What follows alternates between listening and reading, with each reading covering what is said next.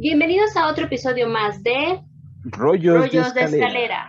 Donde cada viernes Gerardo Escalera o Joana Escalera les platicaremos alguna historia o acontecimiento que les dará información para echar rollo en sus reuniones del fin de semana. Así que Comenzamos.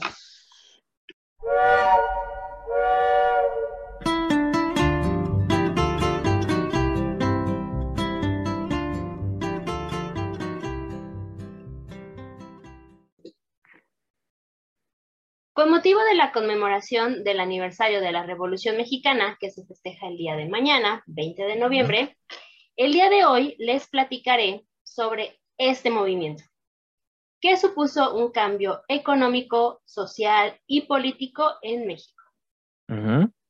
La Revolución Mexicana fue un conflicto armado que todo mundo cree que inició y que terminó ese mismo día, el 20 de noviembre de No. 1910, y no es así. Se inició como una lucha en contra de la perpetuación en el poder del general Porfirio Díaz. Ujú. Ese fue el principal motivo por el cual se iba a iniciar o se inició esta revolución mexicana. Pero este movimiento no fue un movimiento unificado donde existían dos bandos, Como todos lo creen. No es que existieran dos bandos, el bueno y el malo, o el, el club o el team Porfirio y el team eh, revolucionarios. No es No. así. Sino que había muchos bandos con muchos intereses diversos y que se aliaban y se traicionaban entre sí. ¿De acuerdo? Entonces, eh, vamos el día de hoy a hablar sobre precisamente estos bandos en los cuales, para que los identifiquemos y sepamos cómo es posible, cómo es que se realizó esta revolución, este movimiento. De hecho, puede hablarse que este suceso abarca desde la oposición al gobierno de Díaz hasta su derrocamiento eh, y la instauración de un gobierno postrevolucionario. Por eso es que les digo que no es precisamente que se eh, trabajara, que se iniciara y se concluyera el mismo día, porque todo el mundo dice, ay, sí, Revolución Mexicana. No, no es Revolución Mexicana, es el inicio de la Revolución Mexicana, pero eh, hubo antecedentes previos y aparte eh, todavía siguió después de la, que se instauró el, el gobierno postrevolucionario. Pero, ¿cuáles son los antecedentes de este movimiento? Vamos a hablar un poco sobre qué es lo que pasó, porque todo el mundo le echa eh, la culpa a Porfirio Díaz y todo el mundo dice, ah, es que es a partir de que Porfirio Díaz este, estaba en el poder, es que a partir de ahí es la revolución. No, no, No. es así. Bueno, sí, pero no. pero bueno, el presidente, como eh, ya se los he dicho en ese instante o en ese momento, era el general Porfirio Díaz Mori, Ujú. quien se había convertido en el, entre comillas, dictador necesario. ¿Mm? ¿Por qué dictador necesario? Bueno, vamos a ver por qué. La reelección indefinida se convirtió en el principal punto de ataque, no solo de los jóvenes liberales, sino incluso de los viejos liberales, porque recordemos que tanto Porfirio Díaz como Benito Juárez eran liberales. Entonces, al momento de entrar a este, al poder, bueno, eh, Porfirio Díaz genera este gobierno eh, de dictador necesario, entre comillas, y estos jóvenes liberales y los viejos liberales empiezan como a sentir que ya no es tan necesario, ¿no? El periodo presidencial de Díaz fue de 31 años. En Ujú. algunas fuentes lo encontrarán que fueron de 30, en algunas otras que fueron de 34. Esto es porque hubo un periodo interrumpido por la presidencia de su compadre Manuel González, que pues finalmente tras, tras bambalinas eh, Díaz era el que movía los cables de Manuel González. ¿Mm? Sí. Entonces, por eso es que en algunas fuentes puedes encontrar que a veces que te ponen que el periodo fue de 34 años, en otro que es de 31, en otros que fue de 30. ¿ok? Pero básicamente de 30 no pasa. ni son menos ni son más de Ni 34. son más. Ajá. Ajá. La reelección era constantemente justificada por el grupo político con el argumento de que era necesario afianzar los logros alcanzados. En la administración de Porfirio Díaz hubo muchos desarrollos como el desarrollo industrial, la estabilidad económica, eh, hubo muchos avances tecnológicos también. Y pues digamos que sí, que al, al principio sí era necesario afianzar estos eh, logros. De hecho, mmm, haciendo como una analogía más o menos, sería como en una selección de fútbol. Ok. Que eh, pues el entrenador o el, el, el, que está a cargo de la selección, cuando tiene muchos logros o muchos triunfos o lleva un proceso, pues entonces quieren continuar con ese proceso, con esos logros, con ese desarrollo. Y pues aunque la, el entrenador no sea tan buena persona o sea muy autoritario, pues se continúa con él porque pues lo que se pretende es conseguir los logros, ¿no? Y llegar al mundial o llegar a una copa o llegar a lo que sea. Entonces, claro. eh, más o menos así era Porfirio Díaz lo que se requería era que siguiera o continuara con su proceso de presidente porque había alcanzado muchos logros en el país, ¿no? Y bueno, ante esas analogías, pues bueno, selección mexicana, ¿no? sí. Traemos nuestra playerita y aparte Revolución Mexicana, pues, qué mejor, ¿no? Qué mejor. Pero bueno, entonces con ese mal necesario, digamos, ¿no? De que eh, Porfirio Díaz estaba logrando muchas cosas dentro de su gobierno y querían que siguiera, pues decían, no está bien que se relija otra vez, está bien que se relija otra vez. Al principio funcionó. Al principio, eh, el que se religiera tanto logró muchos, muchos avances. Pero ya al final de su periodo presidencial se fue como de, ya no tanto. Pero sí, sí habría que mencionar que gracias a, a Díaz, por ejemplo, ¿no? Uh -huh. En aquellos tiempos del porfiriato, ¿no? Eh, pues México se, se localizó en, hasta dentro de casi una potencia mundial, ¿no? Con tecnología de punta, tecnología que inclusive sobrepasaba o estaba a la par de las de Europa, de las del mismo Estados Unidos, ¿no? Eh, incluso, pues sí, sí, eh, Porfirio Díaz puso, vaya, el nombre de México en el mapa, ¿no? Por así uh -huh. decirlo. Exactamente, y este trajo mucho, mu muchas, mucha tecnología que no había, no había mucha inversión extranjera. De hecho, es parte de lo que eh, vamos a ver ahorita. Precisamente otras de las causas de este movimiento fueron eh, la sobreexplotación laboral, la nula expresión, eh, la, la, perdón, la nula libertad de expresión, la desigualdad uh -huh. social, ¿no? Eh, la concentración de la riqueza en un solo sector de la población, que uh -huh. obviamente era pues el extranjero y las clases, clases altas, ¿no? Porque si bien es cierto que en esta época el país tuvo un crecimiento económico importante, llegamos a tener el costo del, dólar, del peso igual al del dólar.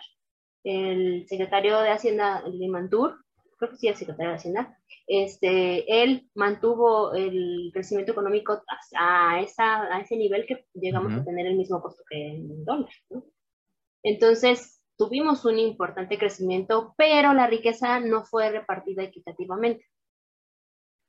Quedaba en muy pocas manos nacionales y en algunas extranjeras, uh -huh. por esta inversión extranjera que hubo, porque se abrió el país para que vinieran a, a invertir, los extranjeros, sobre todo alemanes y franceses, venían a invertir aquí y eh, pues quedaba en esas manos, ¿no? En las clases altas y en los extranjeros no existía la libertad política, es decir, el pueblo no podía elegir a ningún tipo de representantes dentro de los poderes estatales ni federales. Que bueno, que finalmente pues tú no eliges como tal a tu representante, ¿verdad? O sea, tú no dices quiero que me represente fulanito, sino más bien eh, eliges a tu partido político. Uh -huh. Entonces, pues bueno.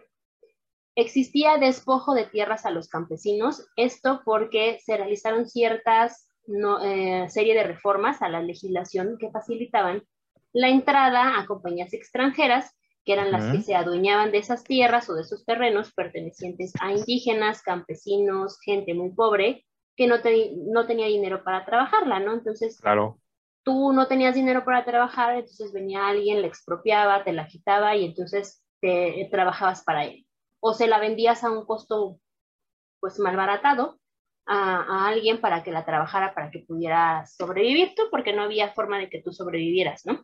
Y se convertían en los famosos hacendados. Exactamente. Ajá. ¿No?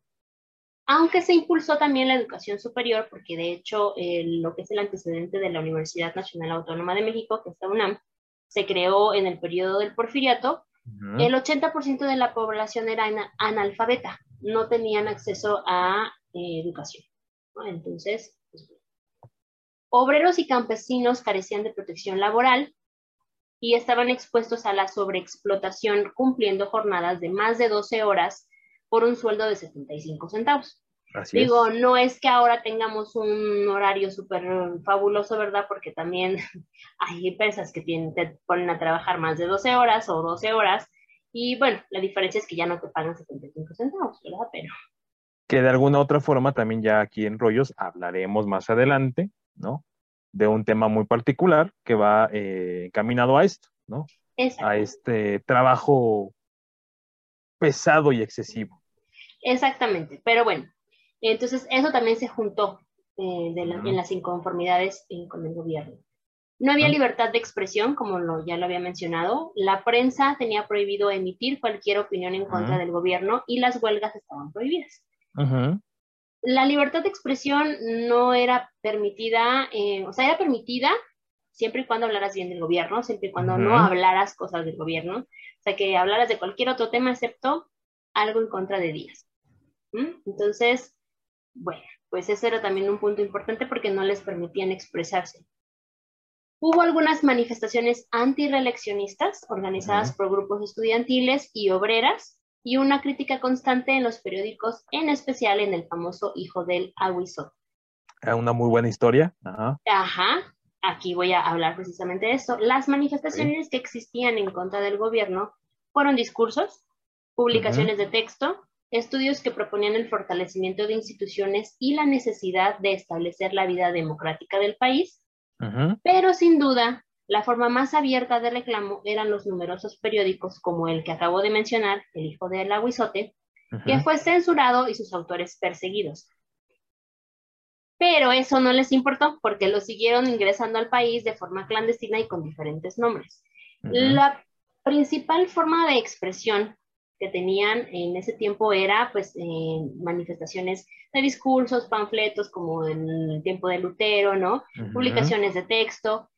Pero esta, esta creación de este periódico, El Hijo del Aguizote, que cambió al hijo, al padre, al abuelo, al sobrino, porque cada vez que eh, lo prohibían, lo cancelaban, pues ellos creaban uno nuevo y le cambiaban el nombre.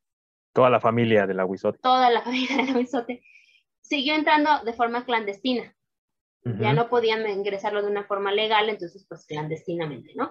Entonces, eh, esa fuera como una de las formas más fáciles de poder criticar al gobierno o de poder estar en contra del gobierno. Pero lo que erróneamente se sabe es que las confrontaciones surgieron primero en los sectores campesinos y obreros todo mundo piensa y todo mundo pensamos en el momento en el que nos lo enseñan en la escuela que los campesinos y los obreros fueron los primeros en levantarse en armas. Eran los que, eh, si estamos viendo que no tenían poder, ¿no? O sea, ¿cómo iban a ser ellos los primeros en levantarse en armas? Con pelos tenían para comer. Exactamente, ¿no? Ya, ya mero van a tener para comprarse un arma. La realidad no es así. La realidad es que las confrontaciones directas surgieron en los sectores medios y altos de la sociedad y su nueva generación de liberales ilustrados como estudiantes, escritores, periodistas, comerciantes, mineros y algunos hacendados. Ellos fueron los que realmente dijeron necesitamos levantarnos en armas o levantar o hacer una revolución de alguna forma porque no estamos adquiriendo lo que deberíamos adquirir. No tenían oportunidades, eran como el famoso hijo, el, hijo del papá adinerado, pero nada más, porque no tenían oportunidades de crecimiento, no tenían oportunidades de un puesto en el gobierno. Ni de inversión. Exactamente. Entonces, es ahí donde empiezan a surgir una serie de tragedias como, eh, y de grandes magnitudes, ¿no? Como la de la rebelión de Tomochi. Ajá. Eh, la rebelión de Tomochi es una rebelión en la cual eh, hubo un movimiento armado en, dame un segundo, porque... This is Tomochi. sí, de hecho, eh, para poder como conocer un poquito más sobre esta historia, digo, yo voy a hacer como una breve... Eh, Vas a hablar de ella por encimita. Exacto, como por encimita solamente lo que fue esta rebelión, que fue una, una rebelión muy trágica, pero que no voy a hablarla a profundidad, ¿no? Esta, esta rebelión terminó en una matanza, una matanza horrible, o sea, fue un, exterminaron al pueblo entero un conflicto entre 1891 y 1892 en Tomochic, Chihuahua, donde los pobladores, en su mayoría mestizos, que estaban inconformes con los abusos de los caciques, desataron conflictos armados con el ejército, quien para restablecer el orden, entre comillas, exterminaron, como ya les había dicho, al pueblo entero. De hecho, les, eh, les recomiendo que si quieren saber más sobre esta historia, sobre este tema, pueden ver el episodio de Leyendas Legendarias que se llama Teresa Urrea. Eh, creo que es el número, no me acuerdo, para que lo digo, ahí chequenlo, y em, donde si quieren saber, ahí pueden identificar más datos, pues les hablan muy bien sobre todo lo que pasó. Es la historia de Teresa Urrea, pero hablan sobre la historia de, de Habla del movimiento. Exacto, y es donde surge la, la frase mátalos en caliente. Que, ay, no quiero defender a Porfirio, ¿verdad? Pero siento que a veces eh, se malinterpretan las cosas y a veces hay frases que son muy ambiguas y que la gente las, pues... Tergiversa. Ajá, o las, o las, o las eh, traduce de una forma diferente, ¿no? A lo mejor no era precisamente que los matara a todos, sino que los callara, ¿no? O sea, que hubiera como a lo mejor apresión, no sé, o sea, los metieran a la cárcel, algo. Y pues ellos entendieron que sí. hasta, hasta, un cierto punto creo que eh, desgraciadamente mucha de esta malinterpretación o eh, tergiversación de, las palabras se daba mucho porque era un periódico, ¿no? Eh, no era casi todo era, no, o sea, me refiero a que todo era periódico en cuestión de que ya fuera que saliera a la semana, o que si tú mandabas un telegrama llegara en 15, 20 días, ¿no? Entonces, obviamente muchas de las, de las cosas que se, se leían o que se sabían, puta, pues ya tenían un lag como de, puta, 20 días, 30 días, ¿no? Y aparte, veamos que en el telégrafo, en los telegramas no podías escribir, solo eran ciertas cantidades de palabras. Pues, Entonces, obviamente, la nota era, era muy exacta o muy ambigua, ¿no? Entonces, güey que lo leyera como, ah, pues mátenlos, pues. Que dice que los maten, pues mátenlos, ¿no? Pues mátenlos. Entonces, digo, no puedo, no quiero defenderlo, siempre lo defiendo, pero finalmente no, no sé, ¿no? O sea, eso es lo que yo considero. Sin embargo, la matanza fue un desastre, fue algo horrible y, pues bueno, si quieren escuchar ese capítulo, lo pueden escuchar para que se enteren sobre el tema. Es que también habrá que decir que aquí en México, digo, para todos los rolleros que nos, nos escuchan, que no son de México, son de otros lados, ¿no? Díaz está muy satanizado, ¿no? Esa es la palabra, eh, como un, dictador que, pues no hacía nada por su pueblo, ¿no? Que era un güey que pues, literalmente solamente veía para su santo, ¿no? Y pues no es así, ¿no? La realidad es que, como lo dije en un principio, ¿no? Eh, Porfirio Díaz lo puso en, el foco, eh, este es México, ¿no? Y tanto así que, pues, inclusive yo, yo te contaba esta historia, ¿no? Que, que el famosísimo eh, rifle Mondragón, ¿no? El rifle de la, del que se creó aquí en México gracias a, Díaz por esta inversión de, a ver, ahí está el dinero, órale, mi cabrón. El rifle es lo mejor que haya en este mundo. Tanto así que, que, incluso el rifle Mondragón está considerado, no me acuerdo si entre los 10 o de los 20 mejores rifles de toda la historia. O sea, y estamos hablando de un rifle que es 100% mexicano. Entonces, vaya, no estamos hablando de algo... Y que a lo mejor sí al final, al, final de su gobierno sí, sí, no vamos a decir que no fue autoritario, que sí, no fue una persona eh, a lo mejor mala, no, tal vez sí, al final sí, pero al principio de su gobierno, casi te puedo decir que los primeros 20 años, eh, no fue así, ¿no? O fue completamente, él era muy patriota, entonces él realmente lo que quería era ayudar a su país, entonces, bueno, bueno. a veces se, quiere ayudar de una forma y se hacen cosas, como dicen, no hagas cosas buenas que parezcan malas y probablemente así pasó. A ver, pero también entendamos, o sea, todo presidente, todo, todo, todo presidente, por muy bueno, por muy malo que sea, o cualquier cabeza de Estado, por muy buena o por muy mala que sea, siempre van a salir eh, a flote las cosas malas y no las cosas buenas. Exacto. Porque, por ejemplo, este, este bonito ferrocarril que tenemos aquí atrás de mí, ¿no? Este bonito ferrocarril, ¿no? este, pues tan, tan bueno fue la, planeación y la construcción y la ideología y todo, que hoy en día en México se siguen ocupando esas mismas líneas ferroviarias, ¿no? Y tanto así que, pues siguen uniendo a todo el país, ¿no? Entonces es como, ok, a ver, no nada más fue cosas malas, sino también hubo muchas cosas buenas que deberían de alabarse. Pero mira, pasa con Obama, pasa con Putin, pasó con Bush, pasó con todos, ¿no? Digo, va a pasar lo mismo con todos los presidentes siempre, ¿no? Pero bueno, continuemos. En fin, desafortunadamente seguiré contando cosas malas eh, que pasaron al final de su, de su mandato, como el acontecimiento de la huelga de Cananea en junio de 1906. Era un, más bien, sí, era una zona minera, minera, y ahí lo que demandaban era un salario equitativo, es decir, un salario mínimo de 5 pesos diarios, porque pues recordemos que le estaban pagando 75 centavos. Ajá. Entonces, lo que pedían aquí era un sueldo mínimo de 5 pesos diarios, jornadas máximas de 8 horas y derecho a un ascenso a los mexicanos, porque los ascensos los tenían los extranjeros, no los mexicanos. Ajá.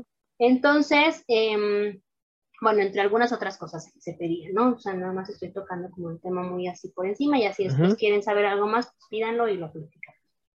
Esta huelga, al igual que la rebelión de Tomochic, fue violentamente reprimida, pero no solamente por fuerzas policíacas nacionales y por el ejército mexicano, sino también por los Rangers de Arizona ya que se encontraban en Cananea, Sonora, estaban en una zona fronteriza. Entonces también los Rangers dijeron, pues, ¿por qué no vamos a entrar también nosotros, verdad? Entonces eh, fue también una, un acontecimiento un poco fuerte que marcó a nuestro país y el inicio o los antecedentes de la revolución. Otro caso también importante como antecedente de estos movimientos revolucionarios fue el de la huelga de Río Blanco, que era una fábrica de hilados y tejidos en Orizaba, Veracruz. En enero de 1907 fue esta huelga y que igual que la de Cananea se exigían mejores condiciones laborales, pero igual que como pasó en Sonora, fueron reprimidos de manera violenta. entonces, pues bueno, un año después, entre los días 3 y 4 de marzo de 1908, el periódico El Imparcial publicó la entrevista traducida que el periodista norteamericano James Krillman había hecho al presidente Díaz. Em, espera. Bueno, em, recordemos, bueno, estos son los tres puntos o los tres eh, acontecimientos medio agresivos, sangrientos y medio, ¿eh? bueno, bastante. Eh, y, pero eso no fue todo, o sea, eso fueron como el preámbulo. Ya cuando sale esta entrevista que le hace James Friedman al presidente Díaz, es entonces donde ya se destapa todo. ¿Por qué? Porque el presidente anuncia que ya había llegado el momento de un cambio en el país, que él ya se iba a retirar y que le iba a dar la bienvenida a cualquier partido oposicionista. O sea, estaba abriendo la posibilidad que tantos liberales habían pedido, ¿no? O sea, el poder entrar en el gobierno. Esta entrevista hizo eco en todos los sectores de la población, especialmente en jóvenes políticos e intelectuales, quienes entendieron las palabras de Díaz como una invitación para participar en el movimiento político. Ahora, Ajá. también hay que decir que al ser una traducción, de alguna otra forma, eh, puede ser que hubiera metido mano el reportero, ¿no? A, una, eh, a un favoritismo para que obviamente las palabras de Díaz quedaran como marcadas con este eh, eslogan de ya es tiempo de un cambio, ¿no? Porque también recordemos, ¿no? Que de alguna otra forma, como bien dijiste al inicio, ¿no? Ya tenía un cierto periodo. Y a pesar de que había un cierto periodo, ¿no? Nunca buscó esa eh, situación de mostrar una debilidad, ¿no? Entonces, ahí yo, yo siempre he dicho cuando, cuando escucho esta parte de la historia es como, ah, creo que el traductor más bien ahí como que dijo, pues mira, ponle esto, güey. Como que jugó, ajá, como que jugó a... Como que el traductor de Google lo tradujo mal, ¿no? Así, así se me hace esta entrevista, o sea, como que vamos a meterle cierta, cierto picor a la entrevista, a ver, ¿no? A ver qué pasa Porque digo, sí no dudo que ya haya estado cansado porque ya tenía su edad, ya estaba en edad avanzada. Ya no recuerdo si tenía 80 o 70, por ahí. ¿no? Creo que 70, ¿no? Ay, no, no recuerdo. Ahorita le pido a producción que nos ayude con ese dato, pero ya estaba grande. Entonces, al momento de que ya está, este, pues grande, entonces está pidiendo como, bueno, ya, eh, está bien, vamos a darles en la entrada eh, a otras personalidades de la política. Mira, una vez escuché en, un, en un documental italiano, ¿no? De lo de la Biblia que decía eh, traductore, traitore. ¿Por qué? Pues porque evidentemente eh, la, traducción cada quien la, la, lleva a donde mejor le, le parece, ¿no? O sea, tú le das el sentido a la traducción, ¿no? Eh, no, no es la traducción original, no, no son las palabras eh, tal cual como uno quisiera, ¿no? Y le pasa a todo mundo, ¿eh? O sea, ustedes pueden ir aquí, pueden ir allá, pueden viajar, pueden ocupar el traductor de Google, pueden eh, inclusive tener un traductor personal, lo que ustedes quieran, pero cambia la esencia, ¿no? Y al final del día eso es lo que termina por joder toda la situación. Por eso yo siempre he dicho esta parte de la historia de México, yo insisto, ahí el traductor sí metió las cuatro patas, ¿no? Ha de haber dicho el güey, miren, ya, ¿no? O sea, que truene lo que tenga que tronar, ya entramos nosotros también. Bien, a ver, igual a lo mejor nos toca un pedacito, ¿no? Pues mira, tenía 78 años, 78 años eh, cuando hace la, entrevista. Em, digo, no estaba tan perdida, ¿no? Ahí ya, ahí vaya, dije como 80, unos años menos, 78. Pero sí, efectivamente, como lo dices, eh, los traductores a veces pueden fallar. Entonces, el punto es que aquí el periodista James Greenman publicó que ya, está, que ya era un tiempo necesario para el cambio del país y que Díaz estaba dispuesto a permitir como al dar la bienvenida a un partido oposicionista. Y pues se, se alborotaron las gallinas en el gallinero y uno de los principales contendientes de, pues, esta nueva, eh, de este nuevo progreso en México fue Francisco y Madero, que todavía es un misterio para los em, rolleros que no son de aquí de México. El I sigue siendo un misterio. Algunos dicen que es Indalecio, otros dicen que es mil cosas, pero no es un misterio. Francisco y Madero, yo al menos no tengo, tengo el dato que es Indalecio, pero no sé si es Indalecio. Si alguien ya lo investigó y lo sabe, por favor, coméntenoslo. Pero bueno, Francisco y Madero era miembro de una importante familia de hacendados. Era un hombre liberal y comprometido con la política. Y la magia. Es justo, ¿por qué te adelantas? Era justo lo que iba a decir. Influido por las ideas espiritistas. El Señor era creyente de los espíritus y el Señor creía que era llamado por la providencia y que muchos de los pasos que daba eran dirigidos por los espíritus. Entre ellos el del propio Benito Juárez. Ese, bigote ya, ya lo venía anunciando, ¿no? O sea, ese, bigote solamente se lo he visto a Freddie Mercury, a José Antonio Badía y a Madero, ¿no? Entonces, Pero no hay más. O sea, el propio Benito Juárez le dictaba los pasos que tenía que seguir. Ah, ok, ok, ok. Como Maduro con este. con, el pajarito. no, está cabrón. Ajá. Bueno, este señor pensaba en esto, entonces ya no tocaré más temas de eso, si quieren podemos hablar sobre Francisco y Madero después y sus pensamientos espiritistas, pero el punto es que él pensaba que todos sus pasos eran dictados por el, espíritu de Benito Juárez, ¿no? Yo creo que se le aparecían las noches. En 1909, a lo mejor sí, fíjate, ahorita se me ocurrió que a lo mejor sí se le aparecía, pero para que le dijera, descubre quién me mató, porque aparentemente fue un asesinato. Dicen que fue muerte natural, pero hay sospechas. Le aplicaron un, un, este, un papa primero, ¿no? Juan Pablo I.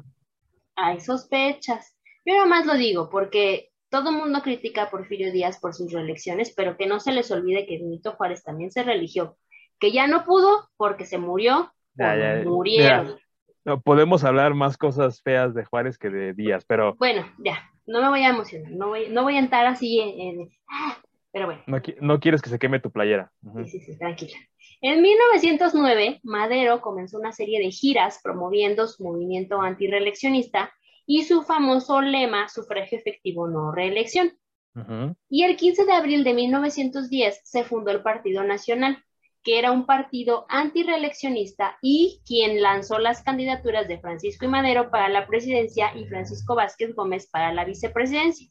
Sí, porque para los que son millennials que nacieron como por el noventa y tantos, después del 95, y eh, los centennials, sí, teníamos vicepresidencia en México ya no hay, pero había una vicepresidencia. Entonces aquí era Madero para presidencia y Vázquez Gómez para la vicepresidencia. En su gira por el país y al llegar a Monterrey, fue aprendido y acusado de sedición y ofensas a las autoridades. ¿Qué es sedición? Es levantamiento de un grupo de personas contra un gobierno con el fin de derrocarlo. Entonces se, le, se le, pues se le puso este delito, ¿no? Como del levantamiento armado. Ándale, como que estaba haciendo ahí algo para Revueltas. derrocar al poder. Y fue trasladado a una, a una prisión en San Luis Potosí. Días después se llevaron a cabo las elecciones, donde nuevamente ganaría Porfirio Díaz. Misteriosamente, ¿verdad? Eh, derrocó, había otro contendiente que era el vicepresidente, precisamente, pero a ese vicepresidente Porfirio Díaz, muy colmilludo, dijo: mándalo como embajador a Estados Unidos. Eh, que se me vaya por allá y entonces este, lo quito de la contendencia, del, bueno, de, sí, contendencia, bueno, de aquí, ¿no? De mi competencia y pues nunca se fijó que estaba Madero. Cuando está Madero, entonces vaya, vuelca toda su atención a Madero y entonces es cuando lo aprenden, lo meten a la cárcel y, pero no se quedó mucho tiempo Madero en la cárcel porque se escapa y se escapa a San Antonio, Texas, donde promulgó el plan de San Luis el día 5 de octubre de 1910, para ahora sí derrocar a Díaz. En este plan se buscaba que se reivindicaran los derechos laborales y la repartición de tierras. Ojo, pongan mucha atención en lo que decía el plan de, San Luis. Derechos laborales y repartición de tierras. También se convocaba a la lucha armada el día 20 de noviembre desde las 6 de la tarde pedía que todos los ciudadanos de la República tomaran las armas. Es aquí donde se establece ese día como el inicio de un derrocamiento a Díaz. El plan de San Luis, llamado así para evitar complicaciones con el gobierno norteamericano y sus leyes de neutralidad, o sea, le dijeron, sí, está muy chido que estés aquí en San Antonio, Texas, pero, pero... ponle otro nombrecito a tu plan. Aquí no vayas a meternos a nosotros porque yo tengo buena eh, comunicación con el gobierno. Em, entonces, en este plan declaraba nulas las recientes elecciones y desaparecidos los poderes nacionales. Madero asumiría la presidencia provisional y convocaría a nuevas elecciones donde surgiría el mandatario constitucional. Eso era lo que decía el plan. Pero no decía nada de los obreros y solo había un párrafo eh, que se refería al problema del campo, que planteaba que las tierras que les habían quitado a los campesinos por ser consideradas baldías debían ser devueltas a sus antiguos dueños o si entre tanto habían sido vendidas a un tercero, los propietarios originales debían ser indemnizadas por ellas. Nada más, era lo único que mencionaba del campo, ¿ok? No mencionaba obreros, lo que quería atacar era derrocar al gobierno el asumir la presidencia provisional y entonces ya veía.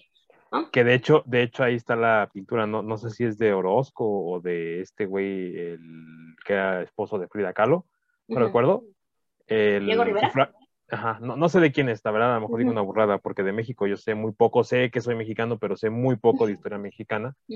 Este, el, la famosísima frase de sufragio efectivo, no reelección. En ningún momento hablaba de tierras para todos y este oro para todos, ni este, nada. Simplemente el tipo lo que estaba reclamando era la, el la, no reelección de Díaz. Y la presidencia, porque finalmente él lo que quería era ser presidente. O sea, él estaba eh, como candidato. No le, quitaron la candidatura por meterlo en la cárcel. Entonces dijo, ah, no, soy presidente porque soy presidente, por las buenas interino. aunque sea interino, pues en lo que busco que alguien más se ponga en el poder, pero ese era, eh, eh, en resumen, su plan era destituir a Díaz y que él fuera el presidente porque su compita Juárez desde el más allá, así se lo estaba pidiendo. Recuerden que el espíritu de Juárez hablaba con él. Es a partir de este plan que se estipula la fecha del 20 de noviembre como la fecha del inicio de la revolución. ¿Ah? Sin embargo, la revolución maderista no empezó exactamente ese día a las seis de la tarde. Empezó antes. Por ejemplo, uno de los días en los que se comenzó todo, ah, porque recordemos que en ese año, en 1910, era el centenario de la independencia de México. Entonces había un gran revuelo por todas las fiestas que se iban a hacer por el centenario de la revolución, de la independencia, perdón. De hecho, creo que, digo, corríjame si me equivoco, eh, creo que fue cuando se puso el ángel de la independencia en ese, en ese año. Creo que sí. Entonces, pues nadie pensaba, o sea, todo el mundo estaba feliz por la, eh, fiesta del centenario y era guau, y era todo padre, y era todo hermoso, y entonces nunca se imaginaron que iba a haber una revuela de ese, bueno, de ese estilo, ¿no? El 14 de noviembre, el militar Toribio Ortega realizó un levantamiento armado en la localidad de Cuchillo Parado, Chihuahua. Ese fue uno de los primeros levantamientos armados después de la promulgación del Plan de San Luis, que fue el 5 de octubre. La difusión del Plan de San Luis previno al régimen porfirista y trató de sorprender y someter a los maderistas antes de la fecha indicada. Y la policía se encargó de detener a todos aquellos sospechosos por antireeleccionistas. Uno de los casos en el que se quiso, eh, en el que el régimen quiso sorprender y someter a quienes apoyaban a Madero, fue el vivido entre el 17 y 18 de noviembre eh, de ese año en la casa de la familia Cerdán, en Puebla, donde se registró un enfrentamiento a tiros cuando el gobierno intentaba ejecutar un cateo. Cateo, Los hermanos Aquiles y Máximo Cerdán terminarían muertos y conocidos como mártires del movimiento. De hecho, creo que la única que se le viva fue Carmen Cerdán, que también era hermana de ellos y que ellos eran unos de los que estaban en el hijo de la Huizote, precisamente, y eh, pues los mataron.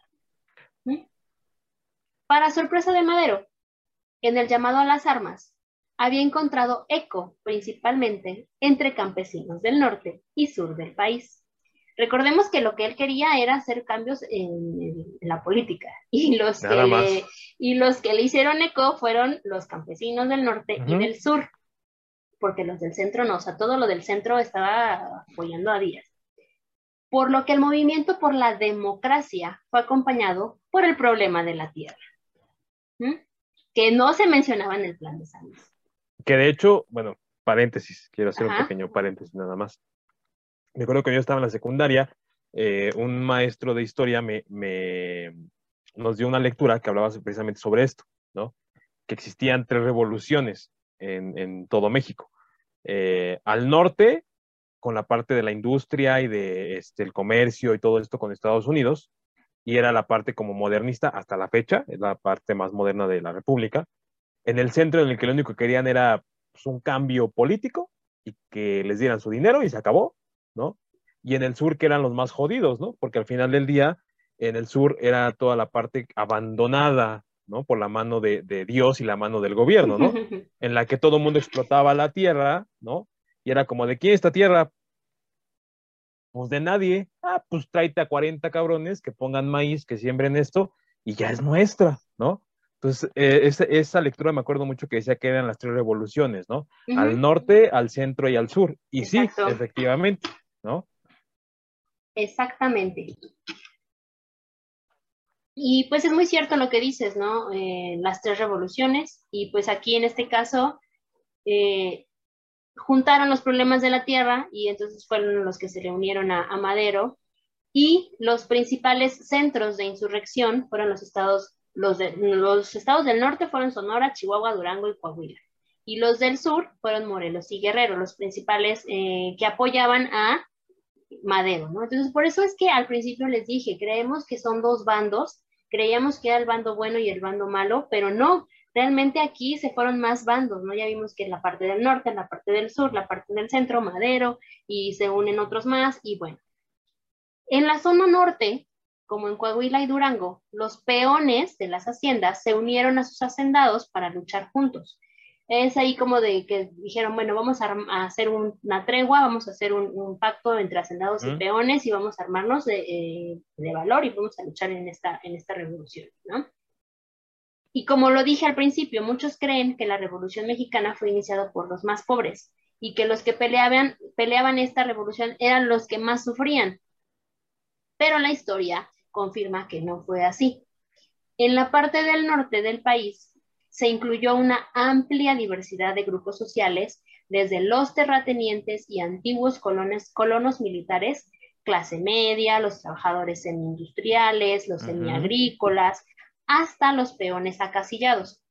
Unos porque habían sido hechos a un lado por el poder y las decisiones políticas, y otros porque habían perdido sus tierras y su autonomía política pero también estaban los que sufrían la crisis económica en Estados Unidos y otros más que sufrían la explotación de las haciendas. O sea, es un conjunto de sufrimientos, ¿no? A mí me quitaron el poder, a ti te quitaron la tierra, a mí no me dejan participar en la política, yo estoy sufriendo por lo de la economía de Estados Unidos, y entonces todo eso se junta en la parte norte del país y dice, necesitamos alguien que nos defienda. En cambio, en la parte sur, la revolución tuvo como motivo la devolución de los títulos de propiedad. Con el plan de San Luis, Madero despertó en los campesinos la esperanza de recuperar sus derechos sobre tierras y aguas que durante el porfiriato y de hecho antes, desde la Nueva España, les fueron arrebatadas por las haciendas cañeras. Entonces, en el norte estaban con el problema de la política y en el norte estaban con el problema de que es que tengo crisis económica y es que eh, no tengo una decisión eh, autónoma políticamente, ¿no? Y en el sur me quitaron mis tierras, quiero mis tierras de vuelta, ¿no? Pero bueno, en 1909, el presidente del pueblo de Anenecuilco, Morelos, era ni nada más, nada más, ni nada menos que Emiliano Zapata. Para él, lo urgente y el fin por el que se unió a la revolución era la restitución de las tierras. Él era hijo de hacendados, de hecho, de, Morelos. Emiliano Zapata lo que quería era que les regresaran las tierras a su, a su, gente, a su pueblo. Eso fue la razón por la que él se unió a la revolución, porque le prometieron que le iban a regresar las tierras a su pueblo. En cambio, eh, en Chihuahua, en la parte norte, la revolución fue por diversos líderes provenientes, algunos de la clase media, como Abraham González, que era el dirigente del partido antireeleccionista, así como de sectores campesinos, quienes pusieron la dirección del movimiento en manos de sus propios hombres, como el caso de Doroteo Arango, mejor conocido como Francisco Villa o Pancho Villa para los cuates, ¿no? El Dorothy. Quien había sido peón de hacienda, comerciante, minero y popular bandido de la región. Y nada más y nada menos, una de las cabezas más buscadas en Estados Unidos, aún todavía en la actualidad. O sea, ya no, obviamente ya no está, lo buscamos vivos o muertos, ¿verdad? Pero pues ya es, ahora buscamos el cráneo. Porque de hecho, el cráneo de, de Francisco Villa está desaparecido. Ahí se los dejo ¿no? Hay una lanísima por ese cráneo. Sí, sí, sí. De hecho, el cráneo que encontraron, que se supone que ya era el cráneo de Villa y que estaba en su tumba, no era de Villa. No. Entonces, em, bueno, este famoso bandolero, conocido hasta en Estados Unidos, junto con su compadre Tomás Urbina, organizó su propio grupo de revolucionarios, este grupo no tenía tácticas militares ni un método para hacer la guerra, por lo que era más común para ellos hacer ataques rápidos en las poblaciones, asaltos a las haciendas, se hacían de armas, caballos y alimentos, y era lo que él hacía para poder entrar a la revolución. Al crecer la revolución en el norte, al formalizarse los ejércitos y abandonar las tácticas guerrilleras, el movimiento revolucionario fue transformándose. La mayoría, ajá antes de que sigas. Todo este movimiento revolucionario, muchas de las armas eran gringas. Claro, porque pues de hecho eh, Villa se iba a, robar a Estados Unidos, porque creen que piden la cabeza de Villa ya. De hecho, porque de hecho se robó un, tren, con el que filmaban las películas, ¿no? Y también se, robó este, armas de los Marines y de los Rangers de allá de, Estados Unidos.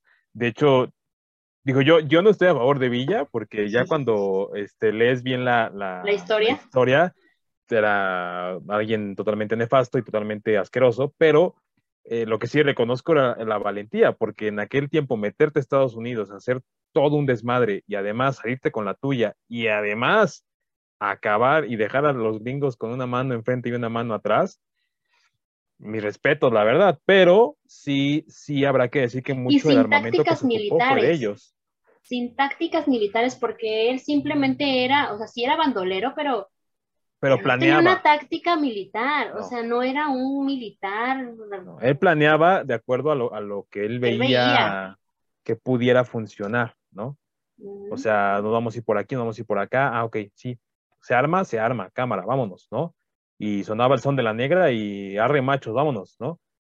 Pero hasta ahí, o sea, no, no había de otra. Y, y gran parte de la revolución, de lo que ganaron, fue por Villa Zapata también tuvo mucho que ver, pero Zapata tenía más otros intereses como políticos, ¿no? No tanto como, bueno, políticos en el aspecto de, de hombre, de este, no, no políticos de pertenecer a una, a una presidencia, porque a él no le interesaba nada de, eso. De hecho, en la escena en donde están sentados en la silla presidencial, Zapata no se sienta en la silla presidencial, el que se sienta es Villa.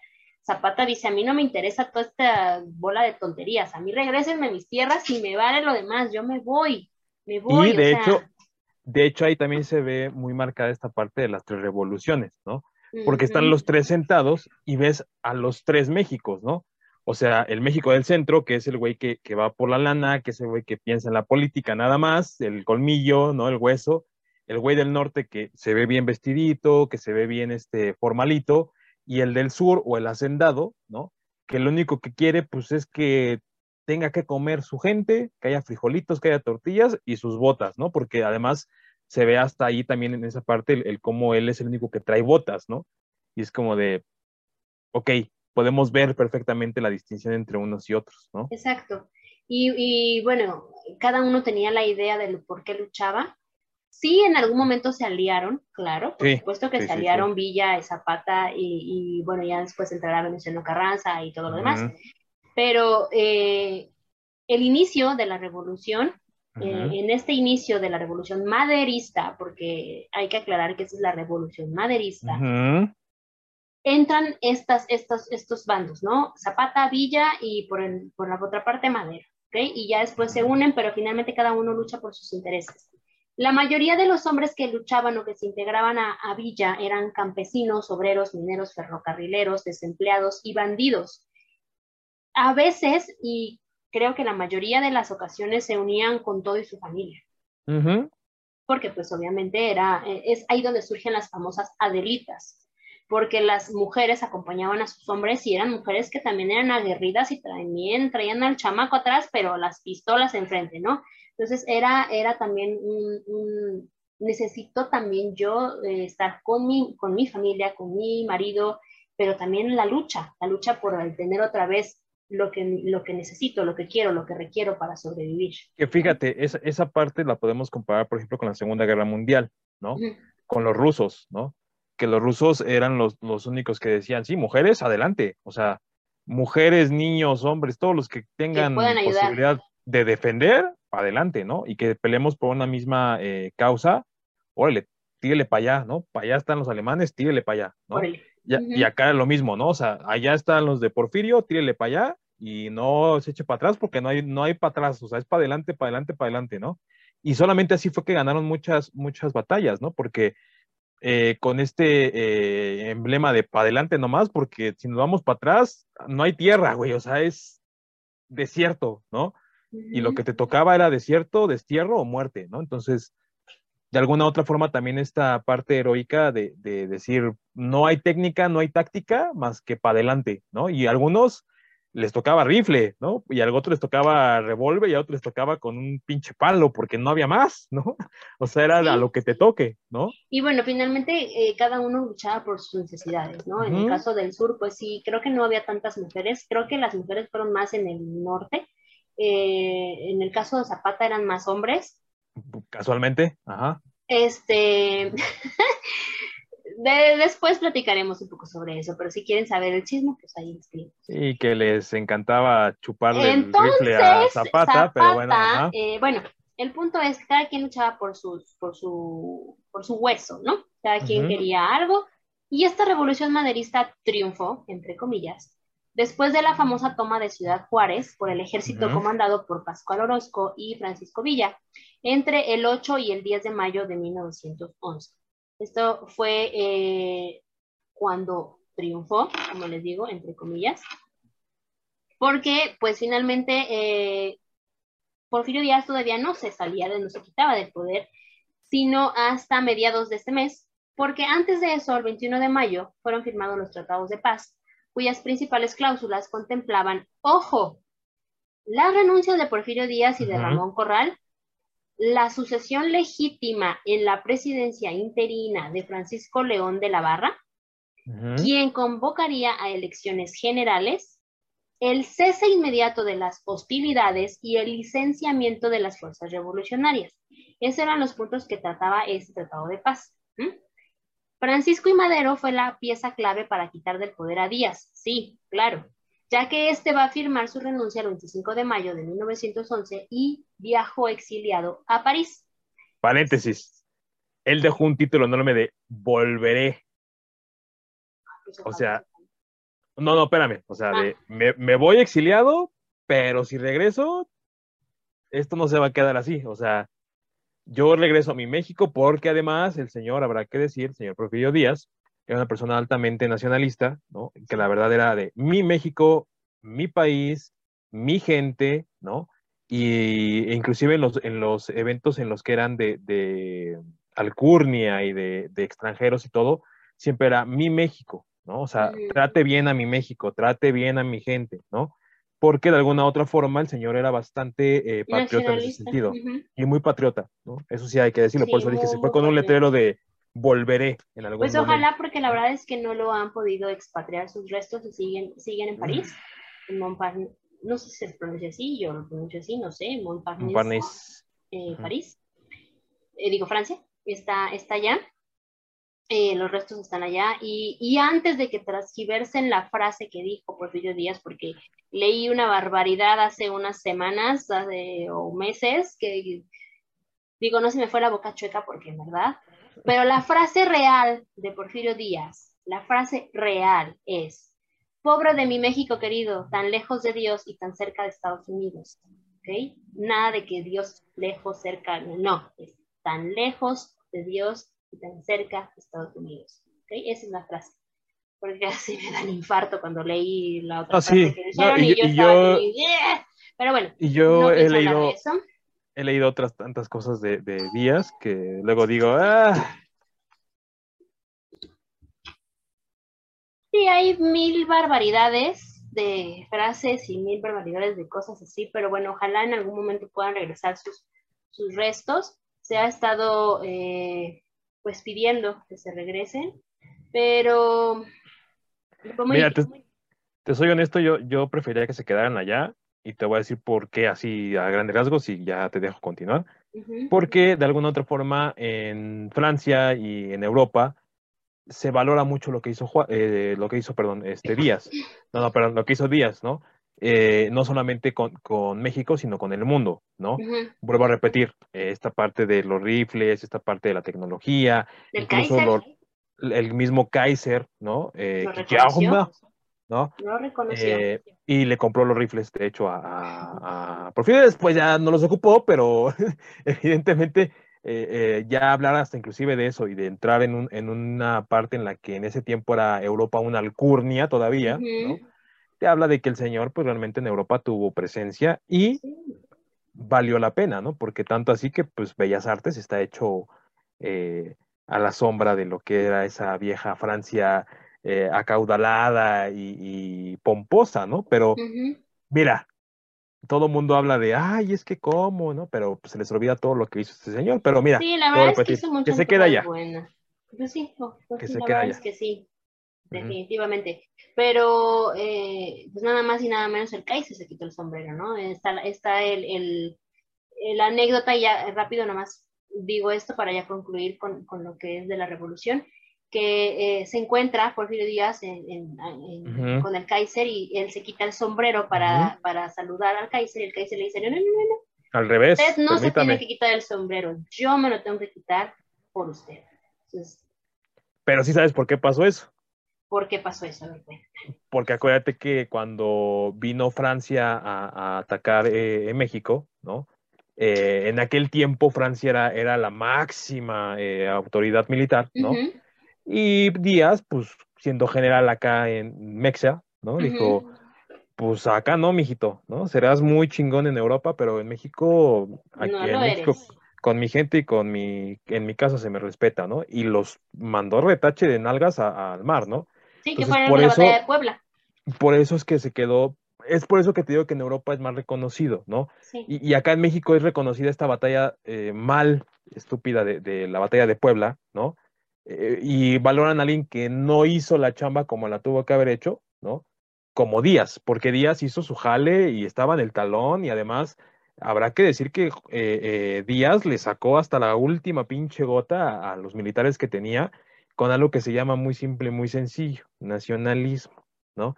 Bien establecido, no nada más de me pongo la pinche bandera cuando me conviene, eso es patriotero, ¿no? Este señor sí era patriotista un señor que realmente eh, tenía, perdón por lo que voy a decir, pues las palabras, los huevos cuadrados, verde, blanco y rojo, porque él sí realmente con lo poco que tenía, le sacó ah, agua a las piedras, ¿no? Para poder sacar a un equipo militar que era el top en aquellos tiempos, ¿no? O sea, era la Francia de aquellos tiempos, ¿no? Y mira, yo tengo otra teoría, y digo, ya, estamos yendo como mucho, pero la teoría que yo tengo es que eh, finalmente es como en los jefes, en las, en las empresas.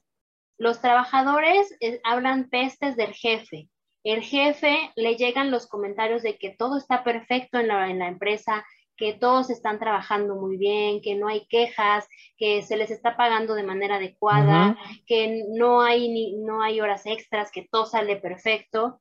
Y el jefe cree eso. Entonces, yo siento que a Díaz también lo envolvieron mucho así, como que todo está perfecto, no pasa nada, y por el otro lado está siendo horrible, o sea, eh, las tiendas de raya, no se les pagaba como debe ser, se maltrataba. Esa es mi teoría, esa es mi teoría, porque finalmente el señor pues quería mucho su México. Entonces... Pero, mira, bueno, termina y ahorita te doy mi... finalmente, eh, eh, el periodo presidencial, en los últimos años de Díaz y un, fiasco y un, y un fracaso. Los primeros fueron muy buenos, pero pues bueno, no podemos. A lo que me refiero es, termina ahorita y te damos el, el feedback ya para, pero bueno. para hacerlo. Ok. Eh, a decir París se fue a París. Eh, Porfirio Díaz se fue a París, exiliado, y eh, con, el, con este tratado de Ciudad Juárez, la revolución maderista había terminado, entre comillas. Pero para la mayoría de los campesinos, mineros y trabajadores que se habían levantado en armas en busca de tierras, reivindicaciones laborales o por lo menos con la esperanza de regresar a sus trabajos en mejores condiciones, la revolución apenas había comenzado. Entonces, aparentemente Madero ya al, exiliar a Porfirio Díaz cree que ya, uh, uh, lo logramos, ganamos, pero no, la revolución apenas había comenzado. Durante muchos años en la historia oficial se presentó una imagen de la Revolución Mexicana como si esta hubiera sido un único y homogéneo movimiento dirigido a derrotar al orden porfiriano y a cambiar con este movimiento las condiciones de pobreza, explotación y marginación que se vivían en el país. Hemos sido maleducados, y esa es la, palabra literal, hemos sido maleducados con la idea de que con la Revolución Mexicana lo único que se, se quería era derrocar a Díaz y mejorar las condiciones de vida de todos los mexicanos cuando realmente eso no es real, no es la única revolución. La revolución iniciada por Madero en 1910, cuyo origen era esencialmente político, destapó un movimiento rural y popular cuyas demandas respondían a, problemas ancestrales es decir, desde la Nueva España. El inicio de este movimiento y la breve presidencia de Madero, con la cual además se dio por terminada la lucha armada, no solo resolvió los problemas que dieron fundamento a la insurrección revolucionaria, sino que contrariamente a sus intenciones, la lucha campesina y popular se volvió contra su mismo gobierno. ah, entonces, ¿qué quiere decir esto? Que la idea original de Madero era hacer eh, este movimiento algo político para poder subir al poder, para poder hacer lo que sus espíritus le decían que tenía que hacer. Pero finalmente él nunca vio por las cuestiones rurales, nunca vio por las cuestiones campesinas, nunca vio por las cuestiones mineras ni por las cuestiones obreras. Él solamente su interés era político. Y eh, con ese movimiento que fue la revolución, él destapó toda esta croaca de todo lo que venía desde mucho tiempo atrás, no solo con Porfirio Díaz, ojo, venía con, con, con Juárez, venía con todos los, los, los, presidentes anteriores a Juárez, con toda esta cuestión de la Nueva España, o sea, ya venía de mucho tiempo atrás. Entonces, él creyó que con, este movimiento, él creyó que con su eh, presidencia, que por cierto fue muy corta, porque pues casualmente ganó, ¿verdad? Casualmente ganó, eh, ya se había solucionado todo el problema. Así que, para los que creen que el 20 de noviembre de 1910, perdón, pasó todo lo de las revueltas de Villa, Zapata, que entraron triunfantes a la Ciudad de México y que tal vez hasta sacaron a la fuerza a Díaz y a golpes y con pistolas y demás, pues no, no fue así. No fue así. Ese día solo fue el inicio de muchas revoluciones y de un todos contra todos, asesinatos, complots, elecciones truqueadas y un sinfín de acontecimientos que si en algún momento nos lo piden, con gusto hablaremos de ellos. Y con eso quiero concluir porque eh, este día se cree que es el único y que es en este día, en el 20 de noviembre, pasó todo, que Villa, Zapata se juntaron, entraron triunfantes a la Ciudad de México, se sentaron en la silla presidencial, sacaron a Díaz, Díaz se fue, lo exiliaron y Madero, y no, no. Después de este movimiento, después de que Madero sube al poder, después de que Madero en sus elecciones, que yo a mi parecer lo veo que fueron truqueadas, para que él quedara como presidente. A partir de ahí surgen muchísimas otras cosas más. Viene ya Venezuela Carranza, entra también este señor del que no tenía, eh, Álvaro Obregón, que no tenía para decir. Perdón, es que solamente así me acuerdo. Este, y muchos otros más que vienen a eh, colación de todo esto que se ha venido arrastrando y que yo creo que todavía seguimos en un periodo revolucionario. Todavía seguimos luchando por muchas cosas y que todavía seguimos con injusticias laborales y que todavía seguimos con injusticias obreras y que todavía seguimos con injusticias campesinas y que un movimiento armado como el del 20 de noviembre, que no empezó el 20 de noviembre, pero que sí se dijo que era ese día y que continuó después del 20 de noviembre, pues bueno, la historia es muy diferente a como nos la cuentan. Entonces... Eh, eso, eso forma parte de lo que te iba a decir de mi conclusión. Creo, creo que México hoy en día sigue con esta revolución, ¿no? Eh, y la seguimos viendo igual, ¿no? Todos contra todos, eh, norte contra el sur y el sur contra el centro y el centro contra el norte, ¿no? Porque de alguna otra forma eh, cada quien quiere jalar para su lado, ¿no? Yo me quedo mucho con la idea de que evidentemente si nos vamos al, librito, ahora sí que a, lo que nos ha dictado la historia, pues realmente nada ha cambiado, ¿no? Sigue habiendo las mismas traiciones, sigue habiendo el mismo yo soy de este partido y después resulta que ya está con otros tres, ¿no? O que de alguna otra forma el, que está en el poder pues sigue llevando a su gente a por más que digan que no, ¿no? Y que evidentemente eso no va a cambiar, ¿por qué? Porque estamos muy acostumbrados a, vivirlo así, ¿no? Y porque de alguna otra forma en México siempre se ha visto por los intereses de los que tienen el dinero, no de la gente que realmente vive jodida, ¿no? Ya que si la gente que vive en el pueblo, en el rancho o algo, se une y me sirve, pues el fin justifica los medios, ¿no? Y como lo hizo eh, Madero, ¿no? Fue de, bueno, mira, yo no buscaba esto, pero pues si estos se me están uniendo y ellos quieren morirse, pues mira, ¿quién soy yo para decirles que no? ¿No? Al final del día a mí me va a llevar a donde yo quiero. Si llegó a donde quería, no le duró mucho el gusto, pero de que llegó, llegó, ¿no? Eh, lo cuestionable sería cuánto tiempo y, cómo, ¿no? Los modos, eh, como diríamos en el fútbol, el fondo y las formas, ¿no? Pero mira, al final del día la, historia habla, ¿no? Y creo que eh, después de esta mal llamada revolución mexicana, ¿no? Pues vienen otras tantas cosas que la decena trágica, que si el güey que mataron atrás de no sé dónde.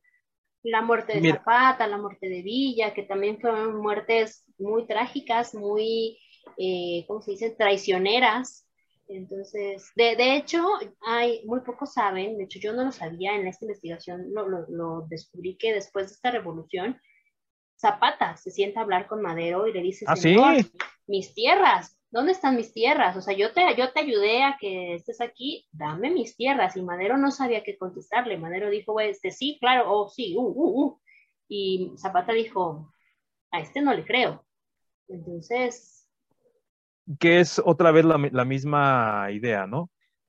prometer, prometer, y una vez que ya obtienes lo que quieres, pues no te voy a dar nada, ¿no? y pasa eternamente con todos los políticos, eternamente con... Y en todo el mundo, sí, no sí, solo en México, ¿eh? no, y, y, y, no, no tenemos que verlo como que nada más pasa en los países tercermundistas, no, pasa en todos los países, y es una, es una realidad que, que incluso yo creo que la, la, misma historia está forjada de esos, esos eh, canallas, ¿no? Y los llamo así porque al final del día ocupan el fin de, de, de unos muchos que están necesitados y que además dentro de esa necesidad dicen, mira, güey, no me importa, me llevo a mi familia, a mis hijos, a mi señora, a, mi vieja, a todos, ¿no? Y voy, voy a ir a una guerra que ni es mía, porque al final del día yo voy a morir, pero a ellos no les van a dar nada, ¿no? No les van a dar sus tierras, a lo mejor regresan a su rancho y resulta que ya es de un hacendado, ¿no? O resulta que ya mis gallinas ahora son del gobierno, ¿no? Entonces, por eso eh, creo que esta parte de la revolución es eh, igual que la independencia, ¿eh? y, la, y hablo en general, independencias de Estados Unidos, revoluciones en Estados Unidos, en Francia, en lo que ustedes quieran, es exactamente la misma historia, ¿no? Y que son intereses completamente diferentes a los de, ¿no? O sea, en la independencia de México, ya después si alguien quiere que toquemos el tema, se los, se los hacemos, pero lo mismo, eran otros intereses completamente diferentes a independizarse de España, ¿eh? O sea, que, yo creo que que yo creo que si, si hoy por hoy eh, Hidalgo, por ejemplo, regresara en el tiempo, dirían, hijos de la chingada, ¿qué hicieron? ¿No?